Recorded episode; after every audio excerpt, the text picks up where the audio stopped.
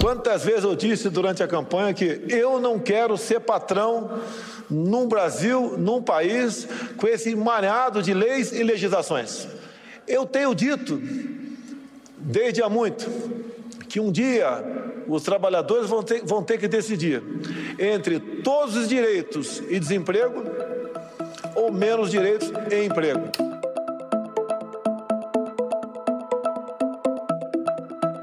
O ano era 2013, quando, após muitas décadas de luta, a proposta de emenda constitucional, a PEC das domésticas, foi finalmente implementada. Então, estarmos hoje aqui, nós estamos chegando com atraso. Apesar de estarmos homenageando esse dia, maravilhoso dia das trabalhadoras e dos trabalhadores domésticos. Mas eu quero aqui acrescentar ao meu discurso de que nós estamos chegando tarde demais. A imagem da deputada Benedita da Silva discursando no parlamento na sessão em homenagem ao Dia do Trabalhador Doméstico, em 29 de abril de 2014, pode ser considerada um marco. A trabalhadora doméstica que chegou ao poder e que dá corpo, cara e voz à luta contra a opressão. Para fazer uma homenagem à categoria, a deputada Benedita presidiu a sessão trajando o uniforme de doméstica, profissão por ela já exercida. Sejam bem-vindos ao Levantando o Avental, o seu podcast sobre a história de luta das trabalhadoras domésticas brasileiras e as consequências trazidas pela pandemia à profissão no país. A categoria das domésticas foi excluída dos direitos trabalhistas assegurados pela Consolidação das Leis do Trabalho, a CLT, de 1943. Com a PEC de 2013, os trabalhadores domésticos teriam uma jornada de trabalho definida, férias remuneradas, 13º salário, INSS, auxílio-doença e entre outros direitos. Ao menos para aquelas domésticas contratadas sob carteira assinada. Como falamos no episódio anterior, a informalidade da categoria é muito acentuada no Brasil. Em média, para cada três empregados, apenas um tem o registro. Apesar dessa lacuna, a PEC representa até hoje um grande marco para as domésticas. Desde que a medida entrou em vigor, muitas mudanças aconteceram. Aqui no Brasil, demorou para a legislação garantir ao doméstico os mesmos direitos de qualquer outro trabalhador. Uma injustiça histórica marcada por humilhações e até agressões. Três anos depois, com a aprovação da Lei Complementar 150 de 2015, que regulamentou a Emenda Constitucional 72, o trabalhador doméstico passou a ter direito ao Fundo de Garantia do Tempo de Serviço, o FGTS, direito ao seguro-desemprego, salário família, adicional noturno, adicional de viagens e entre outros. Nesse episódio, eu convidei a Luana Pinheiro, coordenadora de Igualdade de Gênero e de Raça do Instituto de Pesquisa Econômica Aplicada, o IPEA, e a Nathalie Rosário, advogada do Sim Doméstica, o Sindicato das Empregadas e Trabalhadores Domésticos da Grande São Paulo, para falar sobre as leis e as medidas instauradas para amparar a categoria no Brasil. Depois, a gente vai conversar com a Rosângela Lima, moradora do Taboão da Serra e trabalhadora doméstica há décadas. Nathalie, a gente pode começar falando da exclusão das domésticas da CLT de 1943, que eu comentei agora há pouco. O que, que isso representa para a forma como o governo e a sociedade enxerga da categoria? Então, Alice, é, o que acontece? A categoria doméstica ela tem as raízes na época da escravatura, da escravidão. Então, essa ideia de servidão, de explorar, essa crueldade perpetuou por muitos anos. Tanto é verdade que as domésticas foram excluídas da CLT, quando foi editada em 43, e a legislação que veio tratar dessas trabalhadoras, ainda de forma muito é, superficial, digamos, veio em 72, é uma legislação de 1972. E essa legislação, ela trouxe a obrigatoriedade de registro em carteira, é, férias de 20 dias, então foi algo muito pequeno diante de toda a proporção do, da CLT que teve em 43, que reconheceu vários direitos a todas as categorias, com exceção da doméstica. Então, por muitos anos e até a, os momentos atuais, até o nosso cenário de hoje, a doméstica ela é marginalizada, excluída, existe um preconceito em relação a essas trabalhadoras, tudo também em relação a esse patriarcado que domina toda a nossa história até os dias atuais, como uma história de servidão, de impossibilidade de crescimento e ascensão profissional.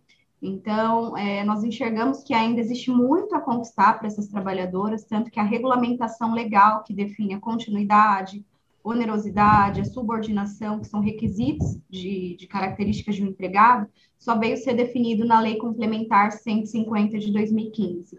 Então, a gente olha para trás e enxerga que muitos trabalhadores, principalmente mulheres, foram prejudicadas sem ser, é, ter os seus direitos garantidos.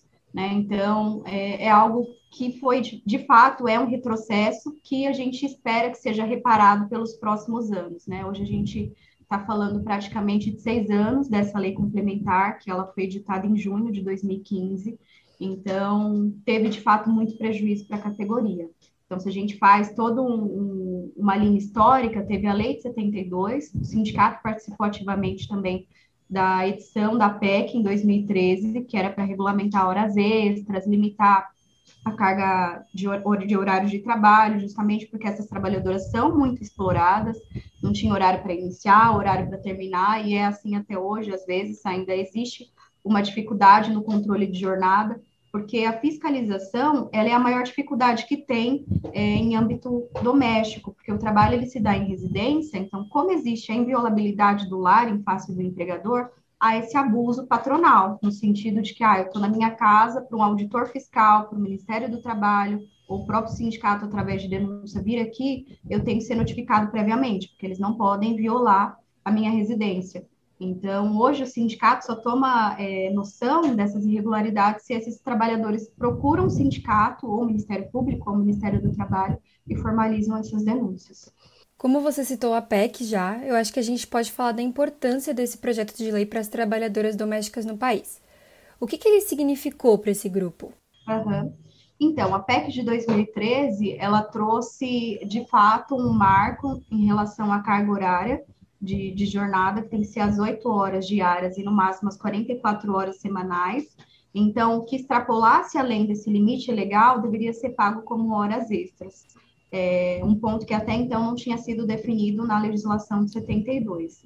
E, além disso, é, essa, essa PEC de 2013, ela trouxe a possibilidade também da empregada ter um lar é, regido por normas de, de saúde e segurança, para que ela trabalhe num local seguro, sem insalubridade. Só que um ponto da PEC que também não foi regulamentado foi a NR, a norma reguladora que trata de como deveria ser, enfim, como deve ser esse ambiente de trabalho.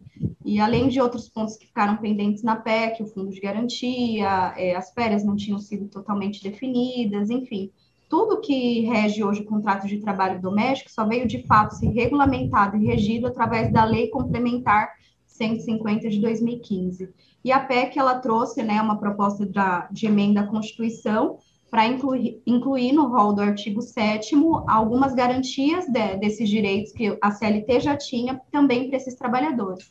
A irredutibilidade de salário, a garantia de pagamento de pelo menos um salário mínimo, e principalmente o que mais importou nesse primeiro momento, em 2013, foi estipular a jornada de trabalho mínima e máxima, né, os limites da, do que deve ter essa, essa jornada de trabalho. E na prática, a maioria das domésticas consegue trabalhar como é estipulado pela lei? Olha, grande parte não, é, justamente porque não tem um controle de jornada e acaba se perdendo é, a obrigatoriedade dessa legislação. E como essas trabalhadoras, a maioria trabalham sozinhas, não tem comprovação, não tem testemunha, ela fica à mercê do poder diretivo do empregador, de falar, olha, você só vai sair quando terminar o trabalho, ou, ou vou chegar mais tarde hoje, eu preciso que você fique uma hora mais com a criança. Então, vai perdendo a mão nesse sentido, e também porque existe uma relação de afeto, às vezes, com a família do empregador, e aí ele fala, não, mas você é minha amiga, é, você pode ficar mais um pouquinho, eu te dou em troca, sei lá, um, um, um vale, eu te dou em troca um presentinho, fica nessa relação como se fosse um escambo, né? Você faz uma coisa, eu te dou uma coisa em troca, mas o que a gente também pauta muito com, com, os nossos trabalhadores é não queira ser da família, você é um empregado que tem que ter suas, é, seus direitos regulamentados, respeitados, porque a partir do momento que você se torna da família, ele vai te tratar como qualquer outro colega ou qualquer outra pessoa da família dele e vai deixar de cumprir seus direitos trabalhistas. Então, não queira ser da família, queira ser considerado um empregado que tem seus deveres e obrigações, mas que também tem os seus direitos respeitados, porque o que acontece muito é justamente isso. E é a maior dificuldade da gente trabalhar com essa categoria de tentar separar o que é afeto, o que é obrigação legal perante a lei, né? Porque cria-se esse ambiente de, de afeto. E na opinião agora da Luana Pinheiro, qual é a importância da PEC para as domésticas no Brasil?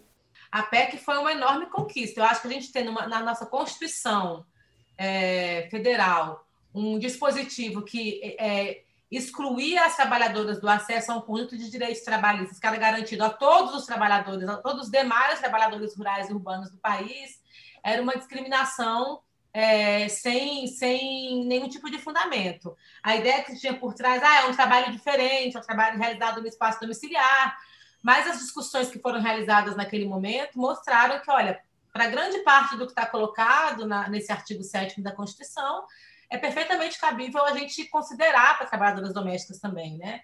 É, o que a PEC vai fazer depois da Lei Complementar 150, que a regulamenta, vão é, trazer é a questão de definição de quando é obrigatória a, carteira, a, assinatura da carteira em função do número de dias que a pessoa trabalha no domicílio, né, por conta do crescimento muito grande da, das trabalhadoras que trabalham pelo modelo de diária, né? Então, a partir da lei complementar 150 se definiu que quem trabalha a partir é, de, de, de, até três dias até três dias no mesmo domicílio, né? É, por semana, obrigatoriamente tem que ter a carteira de trabalho é, assinada, né? É, se você trabalha menos do que esses dias, é, não tem nenhuma obrigação de ter a carteira de trabalho assinada. Acho que aí foi uma, uma, uma definição que veio a partir desse processo, né? Então, ela trouxe outros direitos que estavam negados às trabalhadoras naquele, na, naquele momento e trouxe, eu acho que de forma muito importante, porque foi resultado é, enormemente da organização das trabalhadoras, né? É, pela FENATRAD, que é a Federação Nacional de Trabalhadoras Domésticas, pelos sindicatos que compõem a FENATRAD, que participaram ativamente do processo, trouxe uma consciência para um conjunto muito maior de trabalhadoras sobre os seus direitos.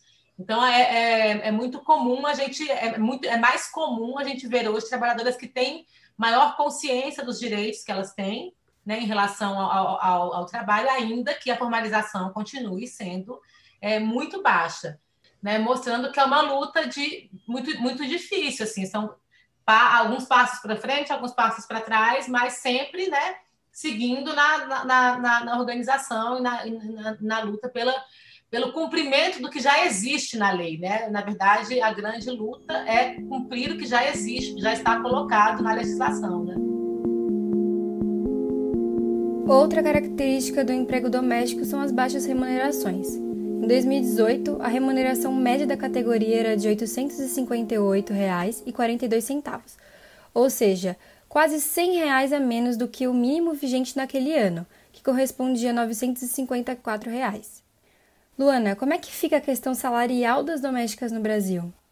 É, bom, na média, o trabalho doméstico hoje no Brasil, a gente considerar a categoria como um todo, ela ainda recebe menos do que o salário mínimo na média.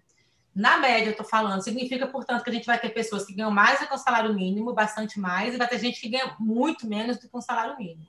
É claro que isso vai estar tá, vai tá representando aquela desvalorização toda que a gente discutiu no começo da ocupação, né? Que é uma desvalorização do trabalho, de quem realiza o trabalho, é um trabalho menor, essas pessoas são, são menores, né? tem todo um preconceito racial, de classe de, e, e de gênero colocado em cima dessas pessoas. É um trabalho simples, é um trabalho braçal, é um trabalho que não, que não exige muito, e, portanto, a desvalorização econômica é uma consequência desse processo todo. E eu acho que dois elementos são importantes é, quando a gente fala disso. O primeiro é a, é a formalização trabalhadoras que são formalizadas vão ganhar no mínimo um salário mínimo, né? Então essas trabalhadoras elas estão protegidas pela pela formalização dos seus vínculos. Não vão ganhar salários muito bons, vão ganhar pelo menos um salário mínimo. Elas são uma minoria das trabalhadoras, né? A gente está falando hoje de em torno de 28 trabalhadoras em cada 100 é, que tem essa proteção pela carteira de trabalho para ganharem pelo menos um salário mínimo. Então, a maioria é informal, a maioria ganha o que o, o, que o empregador oferecer e ela, ela, as trabalhadoras no contexto, principalmente no contexto de crises econômicas, agora na pandemia, então, aceitam é, remunerações que permitam que elas possam, possam sobreviver. Então, muitas vezes recebem menos é, do que um salário mínimo. Um outro elemento que é importante é a questão do crescimento do trabalho por diária, das diaristas que a gente chama, né? Então, essas trabalhadoras, não necessariamente têm, é, é, não necessariamente não, não, não existe uma obrigação de formalização de vínculo, né? Muitas migram para essa, muitas têm migrado para o trabalho via diária, na ideia de que é um trabalho que remunera melhor, é, apesar de não existir né, toda a proteção social que, que, a, que, a, formalização da carteira dá em termos de direitos trabalhistas e previdenciários, muitas migram na ideia de que é um trabalho que vai é, estabelecer relações um pouco mais profissionais, você não vai ficar estabelecendo aquela relação muito pessoal com a mesma empregadora sempre. É, então, muitas migram para essa para a questão da diária na ideia de que vão ter maior controle do seu tempo, vão receber mais, vão ter relações mais profissionais. O que a gente vê é que, de fato, a, a trabalhadora diarista ela tem um rendimento hora que é maior do que o da trabalhadora mensalista. O que acontece é que essas trabalhadoras não conseguem preencher as suas agendas. Elas não conseguem preencher os cinco dias da semana ou seis dias da semana que elas gostariam de trabalhar para ter um salário maior do que aqueles que elas recebiam como mensalistas. O que faz com que, na média, essas trabalhadoras diaristas ganhem menos do que as trabalhadoras mensalistas. Porque o que acontece é que elas ficam muito vulneráveis, não só acabam não ganhando mais do que mensalistas, como elas não têm a proteção é, pela Previdência ou pelos direitos trabalhistas. Então, ficou doente, não tem seguro-saúde, não tem não é, é garantido pela contribuição, é, não tem aposentadoria, enfim, todos os direitos trabalhistas e previdenciários elas ficam excluídas. Então, essas mulheres ficam mais vulneráveis e isso também tem ajudado a gente a ver é, uma situação é, de salário também é, mais baixa. Luana, eu queria que você explicasse como a pandemia, na sua visão, está afetando a categoria no Brasil. O que, que justifica tanta perda nos postos de trabalho para as domésticas e, e o que, que faz com que essa profissão seja uma das mais afetadas pela crise? É, bom, o processo da pandemia ele vai então vai, vai, gerar uma crise econômica, uma crise no mercado de trabalho que é derivada de uma crise sanitária. Então é uma crise muito diferente para o mercado de trabalho como um todo de outras crises que a gente já vivenciou é, no passado, como eu estava te falando, né? É, o que, que, vai acontecer no trabalho doméstico em particular? O setor de trabalho doméstico é o segundo setor mais afetado na economia brasileira em relação à perda de postos de trabalho, né? Quando a gente olha a pandemia, ele encolheu aí é, entre 25% e 30%. Se a gente comparar os dados lá do finalzinho de 2019 com os dados do finalzinho de 2020, um milhão e meio a menos de empregos né, no, no serviço doméstico. A pandemia e a crise econômica diminuíram as oportunidades de emprego para as empregadas domésticas. A queda foi de mais de 23%. Ainda segundo essa pesquisa do DIEESE, também houve diminuição da renda e o aumento das empregadas que são chefes de família. E não é só o, setor que, o segundo setor que mais perdeu é, postos de trabalho. O primeiro setor foi é, é, alojamento e alimentação, que também é um setor majoritariamente feminino é, como é também um dos setores que tem tido mais dificuldade de retomar, de receber de volta essas trabalhadoras, quando a economia começou, depois da primeira onda da, da pandemia, a, a, apresentar alguns sinais é, de aquecimento. Esse setor foi também o setor é, com, pouco, com pouca resposta em termos de geração de postos de trabalho. Então, o setor mais afetado para perder postos de trabalho e o setor que tem reagido mais lentamente. A gente tem trabalhado lá no IPEA em torno de três é, grandes vulnerabilidades que vão marcar o trabalho dessas mulheres no período da pandemia. O primeiro grupo de vulnerabilidades em relação ao trabalho doméstico diz respeito à própria natureza do trabalho. O trabalho doméstico é um trabalho exercido dentro do espaço do domicílio de uma outra família. Então, você está em contato com diversos corpos, com diversas pessoas, então, você está lidando com corpos que você não controla o movimento. Você não pode controlar o isolamento social dessas pessoas, você não pode controlar a qualidade desse isolamento, você não sabe se elas usam máscara adequada, se saem, se se protegem, se vão é, para algum tipo de aglomeração, se não vão. Mesmo que você saiba, você não pode fazer nada porque tem uma relação de hierarquia muito grande nesse trabalho, né? Uhum. É, então, elas estão submetidas a um trabalho que, pela sua própria natureza, é um trabalho de grande risco de contaminação né? E pouca possibilidade de proteção. Há, muitas trabalhadoras trabalham sem qualquer tipo de proteção oferecida pelos patrões, muitas se viram com o que conseguem. Em geral, é, utilizam transporte público, né, lotado, para se deslocar até, as, até o, o lugar de trabalho e retornar para suas casas. Uma segunda grande vulnerabilidade aí tem a ver justamente com a questão da informalidade. Quando você tem relações de trabalho informal, primeiro que o vínculo de trabalho é muito mais facilmente rompido, né? pode ser mais facilmente rompido, então você não tem mesmo que pagar a multa do, de nada, vai lá, não, não dá mais agora, tem que fazer isolamento social, é, então acabou aqui a nossa relação de trabalho. É, então ele é mais facilmente rompido. É, e um terceiro ponto de vulnerabilidade, que é, não é novidade, que é o trabalho doméstico, é um trabalho precário é, e muito sujeito a, a, vários tipos de exploração e abusos, né, e assédios.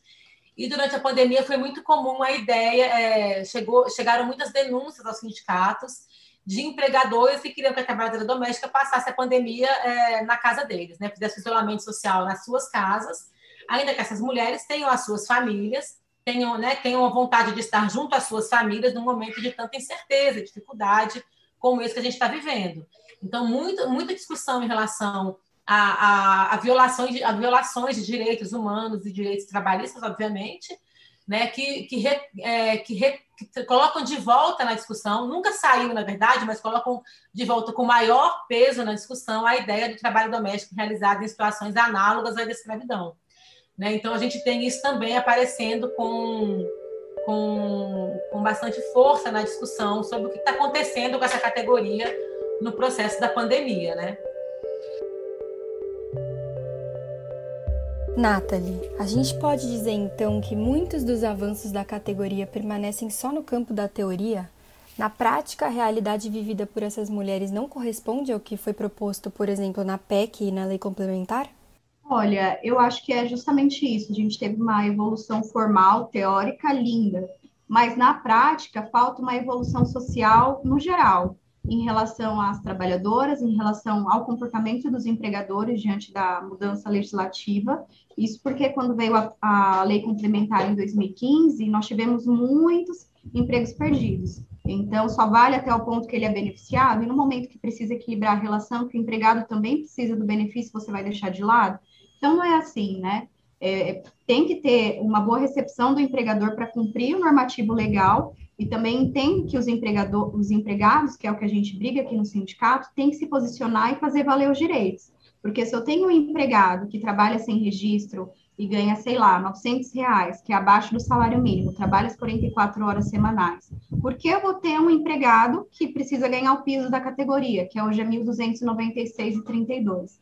Então, enquanto não tiver uma evolução social para esses empregados se posicionarem, é, terem voz de falar, não, eu vou mudar, eu vou brigar pelo que a, o sindicato conquistou para mim, que é o meu, meu piso salarial, eu vou brigar para que eu tenha registro e tudo mais, enquanto não tiver essa evolução dos empregados e dos empregadores, a gente não vai conseguir avançar, porque é, tudo que a gente vive hoje é um reflexo dos comportamentos humanos, né? De lá de trás, que consideram é, a servidão dessa classe, dos empregados que também acabam já sentindo, ah, já que eu sou menosprezado e tem, existe um preconceito em relação a mim, é melhor eu aceitar isso daqui do que não aceitar nada.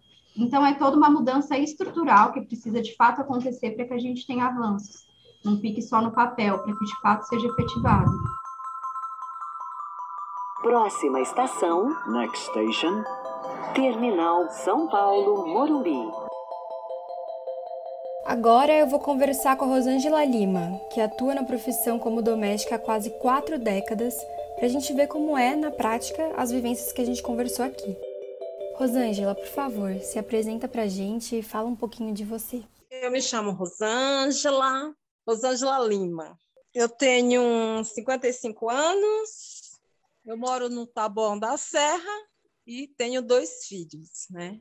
Um com a idade de 20 e outro com a idade de 27. Que eu sou natural de da Bahia, Itabuna. Por que você veio morar em São Paulo? É, então, a gente vem para cá porque quando a gente mora num lugar, né, a gente tem o sonho de conhecer uma cidade mais ampla, né, uma cidade melhor, que oferece emprego para a gente, né, essas coisas que a gente tem sonhos. Quando eu vim para cá, eu tinha em torno de 21 anos, entrando para 22. A minha ideia foi vir para cá para ter uma vida para ter uma vida melhor do que a vida que eu tinha na minha terra, né? Trabalhar e sobreviver, né? Quando a gente chega na fase adulta, ou você casa para desapertar um pouquinho, ou você vai seguir sua vida. Entendi. E quando que você começou a trabalhar, no geral mesmo? Então, a gente sempre começa a trabalhar muito jovem quando a gente mora na terra da gente, né? Porque lá é assim, a, a pessoa com a idade, às vezes, de 13 anos, 14 anos, a gente já tem que fazer alguma coisa, porque às vezes os pais da gente são humildes, né?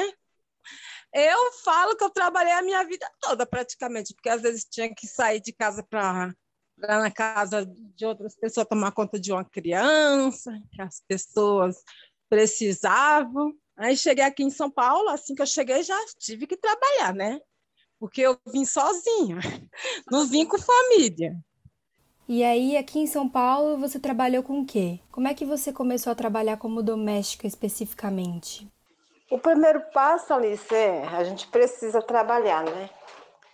Quando aqui cheguei nessa cidade, eu trabalhei em outras empresas, tipo em artefatos de couro, fazer bolsas.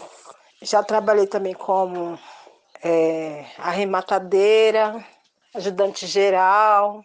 E aí foi ficando difícil para mim, porque aí casei, tive filhos, aí ficou um pouco difícil, porque tinha saído do mercado, sabe? Aí eles não queriam mais pegar pessoa que tinha muitos anos, sem a carteira assinar. Então eu falei, vou fazer o que agora? Porque eu estava precisando trabalhar, né? Tive o meu primeiro filho, aí comecei a ficar apertada em casa, aí tive que fazer algo como eu não tinha experiência e no momento, antigamente era mais difícil para a pessoa achar, teve um tempo que estava muito difícil para se achar emprego, aí eu falei o que vou trabalhar como doméstica, ver se eu acho, né? E aí foi aí que eu me comecei a trabalhar como doméstica. No começo a gente às vezes tem um pouco de dificuldade, né? Porque é um serviço uma carga pesada, às vezes você entra numa casa é para você fazer de tudo, né? Elas querem que você faça de tudo. Dentro de uma casa tem umas pessoas que querem que você trabalhe até no sábado. Mas a gente precisa, né? A gente precisa, não tem outro, outro tipo de serviço, então aí comecei a trabalhar assim.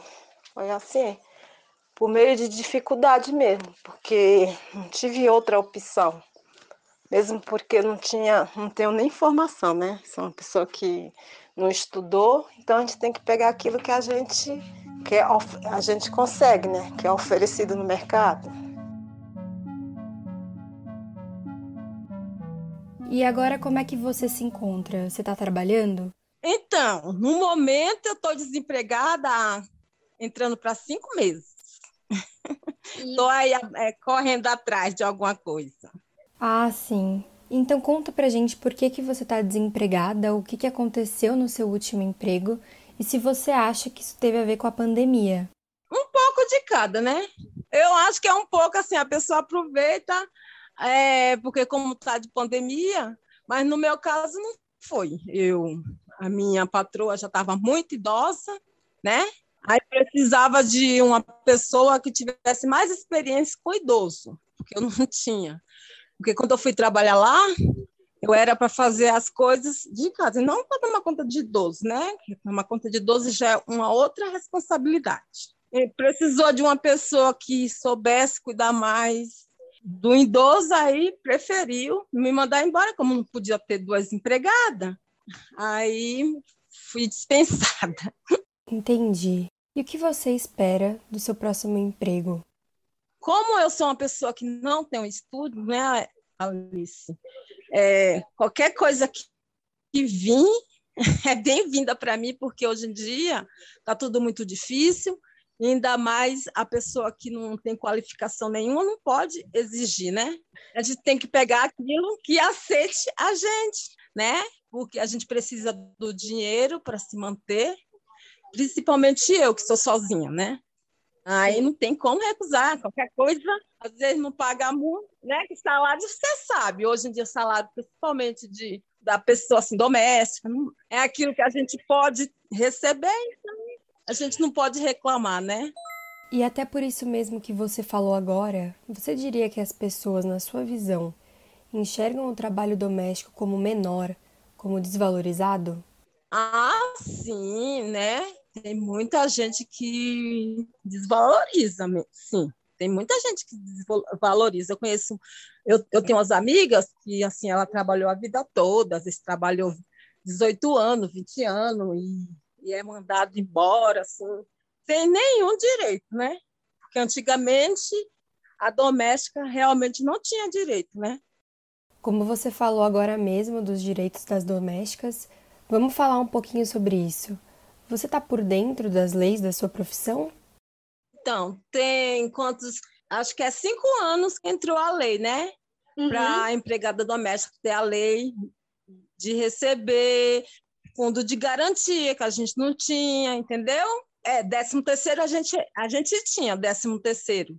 Agora entrou a lei tem cinco anos, né? Para você, você ser uma pessoa normal com, em qualquer firma. E as suas colegas de trabalho? Na sua opinião, elas também sabem do que acontece no governo em relação às domésticas? É, hoje em dia não, todo mundo sabe, né, Alice? Hoje em dia não, não tem mais assim a, a empregada que não saiba que a lei não existe. Mesmo porque é de lei, né? E a não ser que a pessoa também seja muito assim, cabeça fechada, né, para não saber. Mas assim, as minhas amigas que eu trabalho, todas elas sabem da lei. Em março de 2020, filhas e filhos de empregadas e empregados domésticos e diaristas lançaram um manifesto, em parceria com a Federação Nacional de Trabalhadoras Domésticas, a FENATRAD, para pedir medidas de proteção a esses trabalhadores e suas famílias. O manifesto se chamava Pela Vida de Nossas Mães. A carta exigia dispensa remunerada para cumprir o isolamento social, adiantamento das férias e não colocar em situação de risco aqueles e aquelas que moram no mesmo local de trabalho. Só que, assim como para a maioria dos trabalhadores, Rosângela não teve essa dispensa. Como foi para você? Você teve medo do Covid? Você se sentia segura? Bom, segura, eu acho que ninguém se sente se sentiu segura, né? Ninguém se sentiu seguro, nem eu que sou doméstica, porque muita gente trabalhou. Porque uhum. com, eu trabalhei e eu pegava, eu pegava condução, trem, ônibus, e eu via que estava sempre lotado. E uhum. eu não me senti segura, porque eu já, já tenho uma idade né, avançada, mas eles queriam que eu fosse trabalhar, então era minha obrigação ir, né? Durante um tempo, eu trabalhava um dia sim, um dia não. Eu trabalhei assim só durante uns três meses só. E aí, em, se... em sequência, eu já fui trabalhar normal, porque ficava só reclamando. A minha patroa já hoje é bem idosa, aí agora eu estava vivendo a trabalhar com o filho dela e ele exigia que eu fosse, então eu ia, né? Ainda em março do ano passado, o Ministério Público do Trabalho lançou uma nota técnica que definia que os patrões que não pudessem oferecer o isolamento social aos seus funcionários deveriam fornecer equipamentos de proteção a eles para eles trabalharem. Nessa época, seus patrões te deram esses equipamentos para você trabalhar em segurança? Você usava máscara? Eles usavam máscara? Como é que foi tudo isso? Bom, eu trabalhava sem proteção nenhuma no meu serviço. A única coisa que eles ainda compraram foi álcool gel, mas ninguém da casa usava máscara. Inclusive eu não usava, eles não tinham. Nem ligava, sabe? Para eles tanto faz como tanto fez. Quem pegasse, o vírus que pegasse, eles estavam nem aí. Eu achei que eles não me ofereceram máscara, não compraram para eles, o que importava mesmo era o serviço. E para o futuro? O que você espera do seu futuro? Você quer se aposentar um dia? É, o que todos nós queremos, porque a gente trabalha muito, né, Alice? É, quando chega uma certa idade, a gente quer descansar, né? Eu mesmo, se eu pudesse, se eu tivesse que estar tá aposentada, já queria, porque eu tô com 55 anos e assim, uma, uma pessoa com 55 anos para trabalhar em casa de família não é fácil, sabe? É muito cansativo. E assim, a gente pretende, né? Pretende é, se aposentar, mas hoje em dia a aposentadoria é tão pouquinho, né? Que a gente fala assim, como que vai ser quando a gente se aposentar? porque é um salário mínimo hoje em dia que uma, uma pessoa recebe, a gente trabalha tanto, né? E assim, ainda não tenho é, contribuição suficiente para me aposentar, porque foram perdidos muitos tempos, sabe, trabalhando em casas que não, às vezes não dava valor, não registrava. Então, eu já trabalhei muito, sabe? Mas na carteira eu tenho muito pouco de contribuições. Então, ainda tenho que trabalhar uns, se realmente for 30 anos de contribuições, então tenho que ainda trabalhar uns, uns 10 uns 10 anos aí para frente, viu? Para me aposentar. A não ser se realmente a lei mudar, né? A contribuição ser menos. E enfim, é o que todos nós, né? Depois que trabalha muito, é merecido se aposentar, né? E se a gente não se aposentar, a gente vai viver de quê? Muito obrigada, Rosângela, por compartilhar um pouquinho da sua história.